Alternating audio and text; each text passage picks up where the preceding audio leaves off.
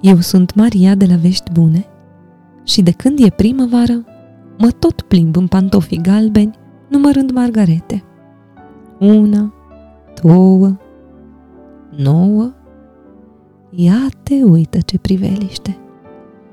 Pare mi se cancerat și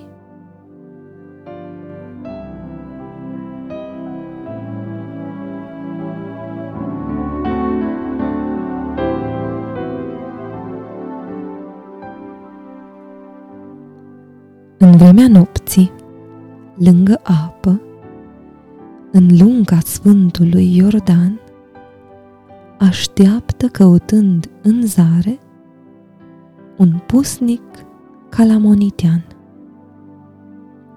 Ce ai, bătrânule părinte, de ești așa nerăbdător și tot privești în cea parte cu ochiul tău iscoditor?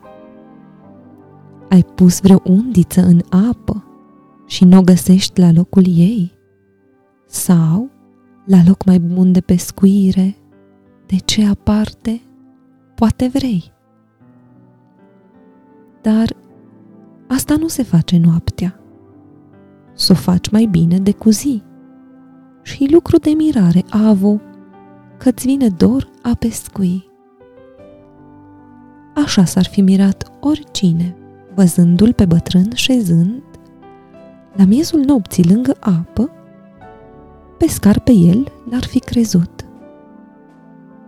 Dar, după cum se vede treaba, nu este lui de pescuit de sta așa în nemișcare, rugându-se necontenit. Privind mai bine, vom cunoaște că este pustnicul Zosima – el poartă mantie în spate, la piept, epidrahil și schimă.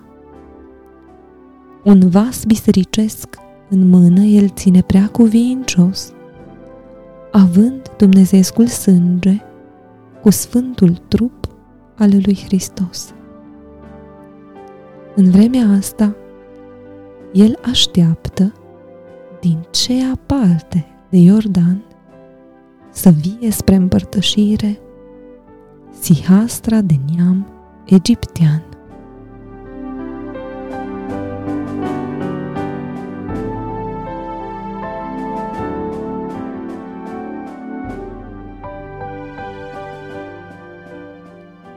Un an de zile se împlinise de când s-a înțeles cu ea să aducă sfintele bătrânul și acum ea întârzia în mintea lui îi se strecoară o bănuială cu fior.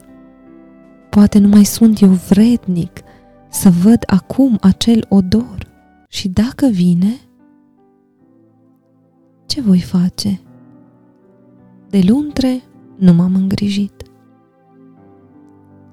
Acestea cugetând, bătrânul un plâns amar l-a năpădit.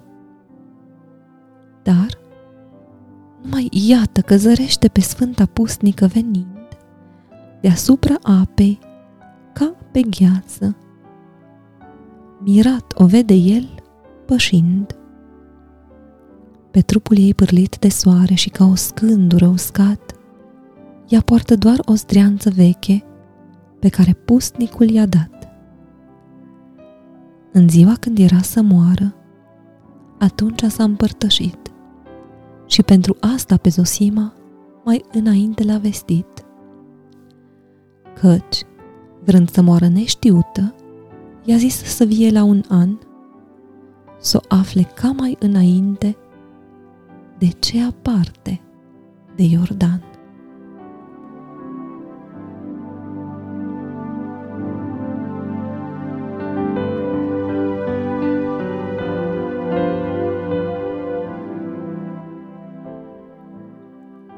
Multă nerăbdare, Ava, în anul următor venind, aflata trupul cuvioasei de un an de zile a dormit. Iar în nisip era scrisoare cu ziua săvârșirii ei, că este numele Maria, să îngroape după obicei. Cântându-i cele cuvenite ședea bătrânul cugetând că nu avea nici o unealtă să-i facă groapă în pământ. Dar, o minune prea slăvită, venind un leu înfricoșat, cu ghearele scobind, îndată, mormântul Sfintei a săpat. Apoi, plecându-se cu cernic, în pace el s-a depărtat. Iar pusnicul, cu multe lacrimi, cinstitul trup a îngropat.